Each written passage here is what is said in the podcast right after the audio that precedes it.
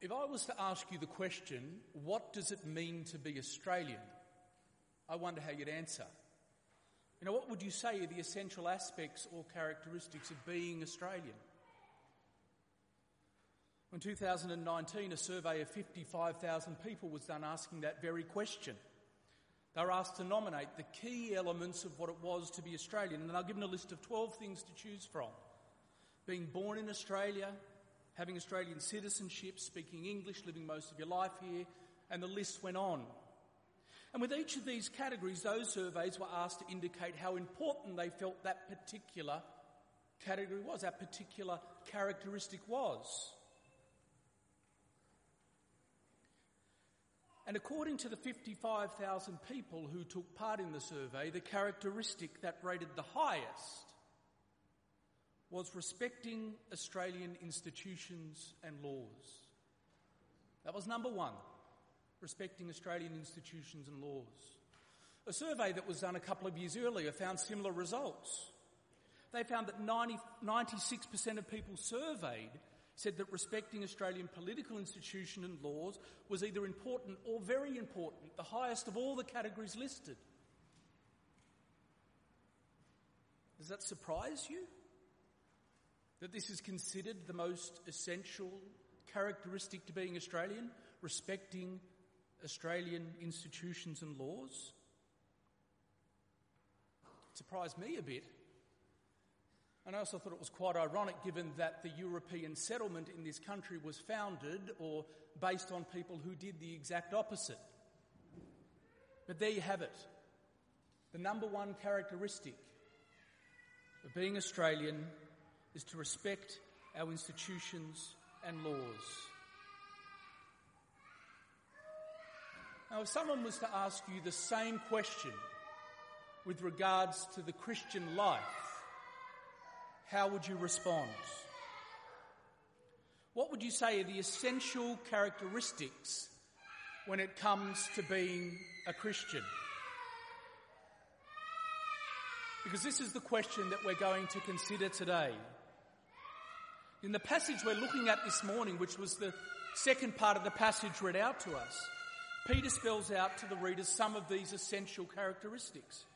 And in doing so, he focuses on two in particular, two that were particularly relevant to those he was writing to, and particularly relevant for us today. So you remember last week we looked briefly at the situation of those that Peter was writing to, the situation they were facing. They were being slandered and insulted and abused and ostracized for their faith in the Lord Jesus. And because of this situation they found themselves in, some of them were likely considering, well, is this worth it? Maybe if I just compromise my faith, I can do away with some of this pain and abuse and suffering. And so Peter writes to them with two aims. Firstly, he encourages them to stand firm in the faith, in the truth that they know. And secondly, he reminds them of the true grace of God, he says. And in doing this, there were three main areas. In, in outlining the true grace of God, there are three main areas that Peter focuses on in his letter. The first area is who we are in Christ. How God has saved us in Christ. Who we've become in Christ. And Peter focuses in, on, on that part in the first part of the letter, up until around chapter 2, verse 10. The second thing Peter focuses on in this letter is that he reminds Christians how they're to live in light of God's mercy and God's grace with a particular focus on the situation they were facing. And Peter takes the majority of the middle part of the letter, focusing on that, from 2.11 to 4.11, and our passage makes up part of that section. And then the third thing that Peter focuses on in the letter is the question of suffering and facing trials for your faith. And we're going to look at that next week. This week, however, we're looking at what Peter says to his readers about the qualities and characteristics of the people of God. And the passage we're looking at, which is the second part that was read, is the conclusion to a section that started with the first part that was read, 2 1 to 11. And in this section, Peter outlines and talks about the way that Christians should respond in various situations. And he concludes in 3 8 to 12 by giving a general summary of this, of how Christians are respond to one another and how they're to respond when they're insulted. And he starts with how we are to respond to one another, how we're to respond to those that are part of the community we're in, that are part of our church. Have a look at verse 8 with me. There, Peter says, Finally, all of you be like minded, be sympathetic, love one another, be compassionate and humble. So, this, according to the Apostle Peter, is how Christians are to treat one another, how you and I are to treat our brothers and sisters in Christ. And he listed five characteristics, didn't he? The first one being like minded, or as one commentator puts it, of shared heart and mind. Now, in Peter's time, this word was often applied to close friendships or an ideal friendship. A close friendship was one that was of one heart and mind. And the idea behind this is conforming our individual needs and goals and expectations to the purposes and needs of the group, of the friendship, or of the church. And so, when thinking about church, as Peter is here, there is, if there's something that we mightn't personally want to happen here, yet we recognise that it's best for God's people as a whole, then we will willingly and joyfully get on board. That's part of what it is to be like minded. The second characteristic is being sympathetic, or other translations have understanding. And what stands behind this word is the idea of having an attitude and a desire of mercy towards people, particularly people in need. And the word was originally used in the context of the household, and particularly had mothers relationship with their children in view. The children are often weak and vulnerable, aren't they? They're needy. They, they need to be looked after. They need to have mercy shown to them. And to do this well, we need to make an effort to try and see things from the child's perspective, to try and understand what they're going through, what they're experiencing. And Peter says that's what it's to be like between us in the church.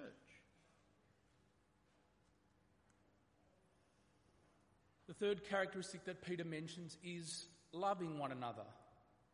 Well, the word he actually uses is the word for brotherly love, or that is the love of a family member. Now, I was a bit worried that the children's talk was going to hijack this point, but it, Simon brought it around well. That was good to hear. Hopefully, you have experienced the love of a family member in a positive sense. You know, that love that sacrifices for the other person, that love that doesn't act based on the question of what am I going to get out of this, but rather acts on the, the assumption or acts knowing what is best for other people. We're to have this love for one another, Peter says. The fourth characteristic mentioned is compassion, being compassionate. And for us, the term compassion can often conjure up ideas of acting out of pity towards someone. I'm going to have compassion on that poor person. And while Peter no doubt had wants us to act like that, what he likely had in mind was the idea of the kindness and tenderness shown to family members. That was what the word meant back then kindness and tenderness shown to family members. See, this is what Peter has in mind with how we're to treat one another, with that kindness and tenderness we have towards family members. Now, maybe you've noticed a particular emphasis on the characteristics that Peter has chosen. Three out of the four characteristics we've mentioned so far refer to the family context, relationships within the family. And the fourth one, like mindedness, the first one we looked at, was applied to a close friendship. Three in the familial context, one in the context of close friendship. And in many cases, we'll often treat these two groups in similar ways, won't we? In fact, close friends are often referred to as being like a family member. That was certainly the case for me. My closest friend, he was like a brother to me. We spoke regularly. We wanted to hear each other's opinions on what was happening in our lives. We were concerned with what was going on with the other person. We shared deeply with one another. And as well as this, we treated each other as family members in other ways. We showed kindness in ways that we would have to family members. We were willing to compromise more easily on more things and let little annoyances stay little annoyances and not become big things and forgive and forget. And it is this sort of image that Peter is giving of the church.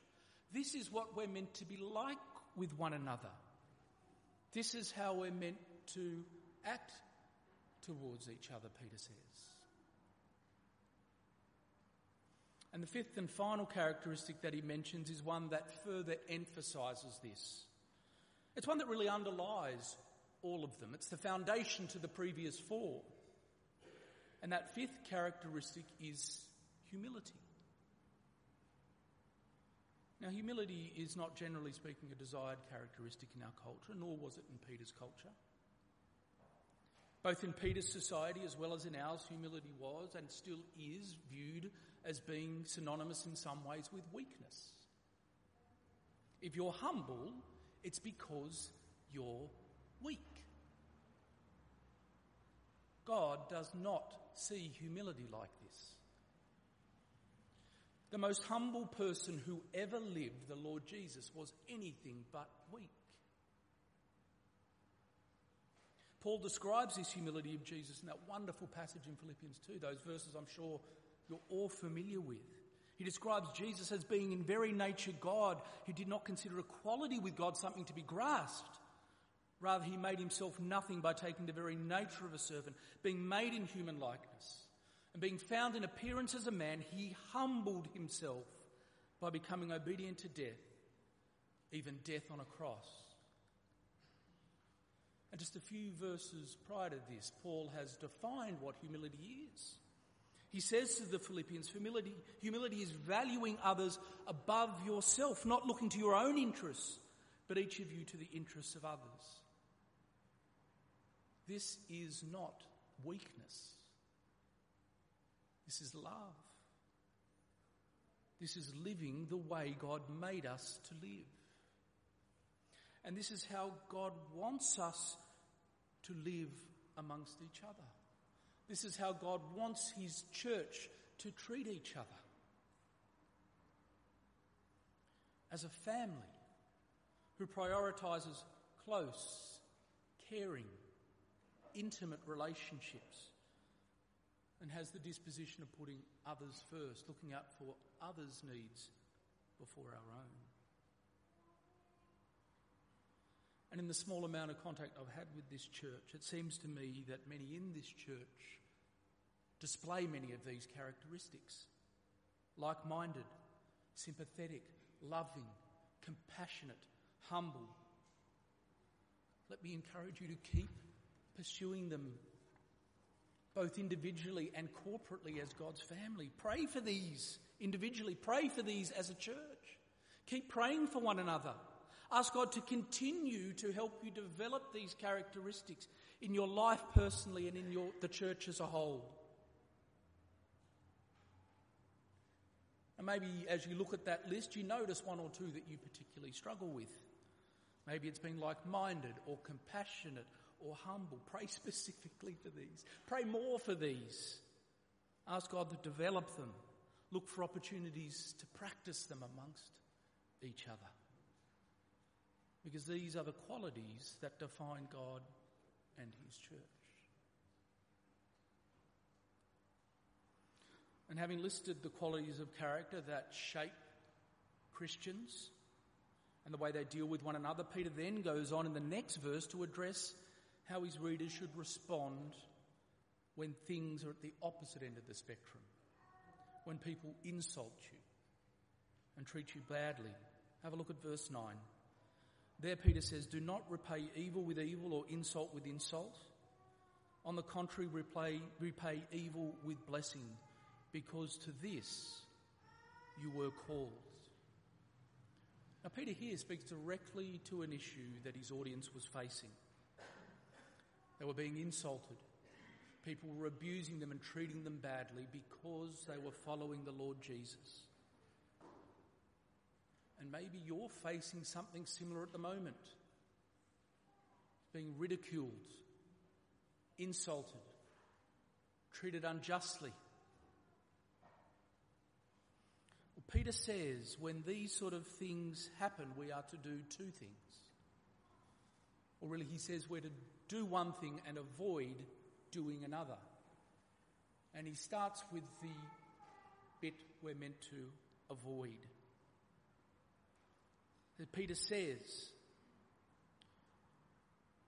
he, he, Peter says that we are not to pay back in kind. We're not to fight fire with fire, so to speak. Do not repay evil with evil or insult with insult, he says. Now, his exhortation is the exact opposite of what our world says to do, isn't it? Our world says insult for insult, slander for slander, abuse for abuse. Our criminal and justice systems are filled with the result of people living this way. Road rage and neighbourly disputes are the fruit of thinking this way. Churches split because unfortunately some Christians act this way. Insult for insult, slander for slander, abuse for abuse. Not the followers of Jesus, Peter says. If insulted, don't insult back, he says. If slandered, don't slander back. If abused, don't abuse back.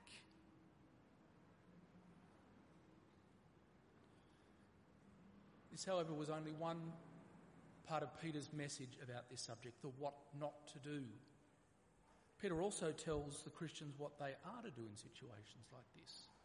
Rather than fighting fire with fire, trading insult with insult and evil with evil, Peter says to the Christians, repay evil with blessings.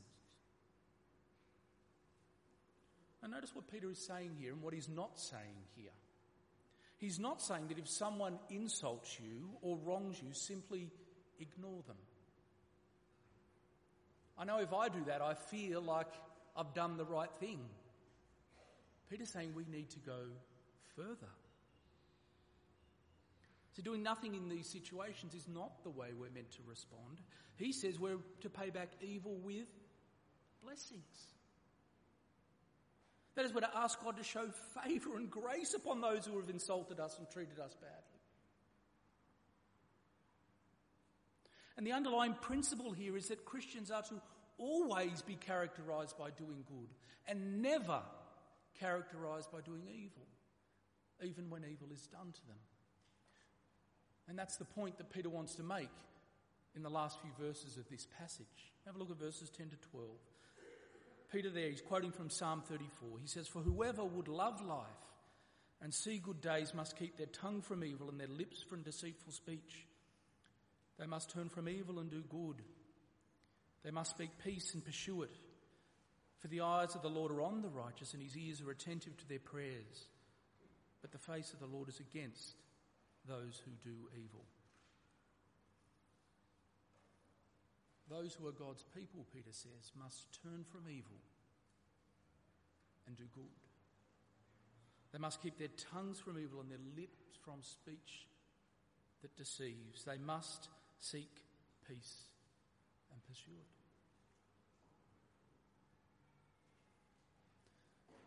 Now, maybe you're sitting here feeling a little bit discouraged at this point, or maybe even a little cynical. It's one thing for Peter to say this is how we act. It's another thing altogether to actually do it and to expect that we really do it. And I remember a number of years ago hearing a wise and godly minister of mine talking about this issue. You know, living in ways that just seem impossible to live, seem unrealistic. And he said that when we're thinking about these sort of things, it's important that we remember two truths. The first truth is that God acts towards, sorry, the first is that God acts towards us in the same way that He's asking us to act towards others. God has not repaid our evil towards Him with evil. Rather, He's repaid it with, repaid it with great blessing. Blessing beyond compare, as we saw last week in that wonderful passage at the beginning of this letter. And in this, Jesus is an example for us as well, isn't he? Uh, Peter talks about it in this very letter. Uh, Peter points out in 2 verse 23 that Jesus didn't repay insult with insult or suffering with threat or evil with evil, but rather humbly died for his enemies to bring blessing beyond compare. See, these are the family traits, the traits of our father and of our older brother. This is what characterises those who are part of God's family.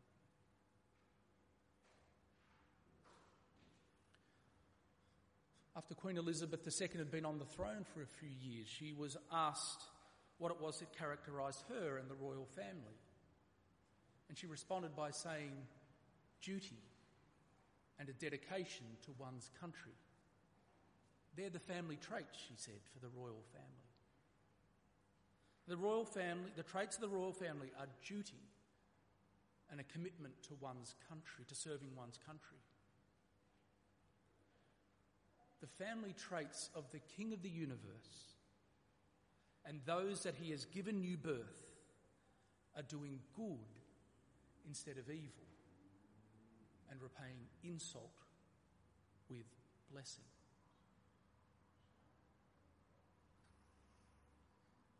And the second thing that's important for us to understand and remember, this minister said, is that God doesn't leave us by ourselves when it comes to living this way. God helps us.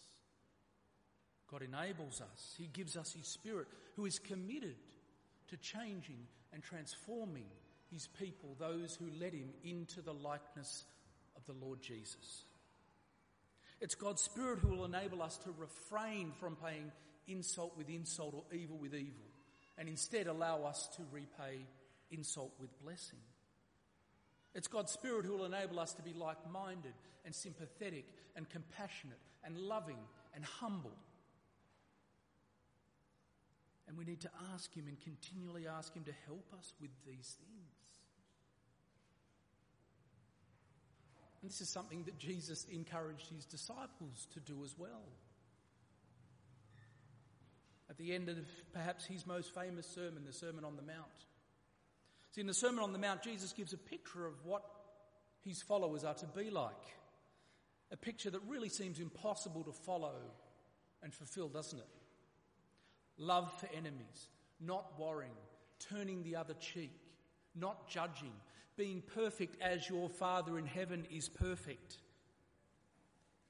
And having finished the sermon, Jesus says these words Ask, and it will be given to you. Seek, and you will find. Knock, and the door will be open to you. See, Jesus is saying here it is impossible for you to do these things by yourself. You can't. You can't live the way God has made you to live by yourself. You need His help. You need to ask Him. And He gives to those who ask Him. So let me encourage you, as I did last week, to come to God and ask. Ask God to build these characteristics and attitudes into your life. Ask Him to prompt you when things happen and help you by His Spirit to follow His way. When that person at work or at school insults you or abuses you because you're a Christian. Or when that family member ridicules you because of a decision you've made because of your faith in Christ. When that happens in those moments, ask God to help you repay that insult with blessing. Or when you find it hard to love or be compassionate to that person at church. Or when you find it hard to be like minded on a particular issue. Then pause and ask God to equip you with those characteristics in that moment. To love and to be compassionate with that person you find it hard to love and be compassionate with.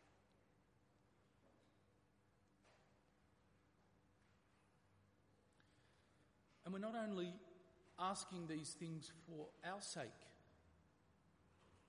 but really we're doing it for the sake of God's church and His name. A unified, loving church. A church that replays evil with blessing is one that stands out and testifies to the grace of God. It's one that testifies to the fact that there is a better way to live God's way. Let's pray.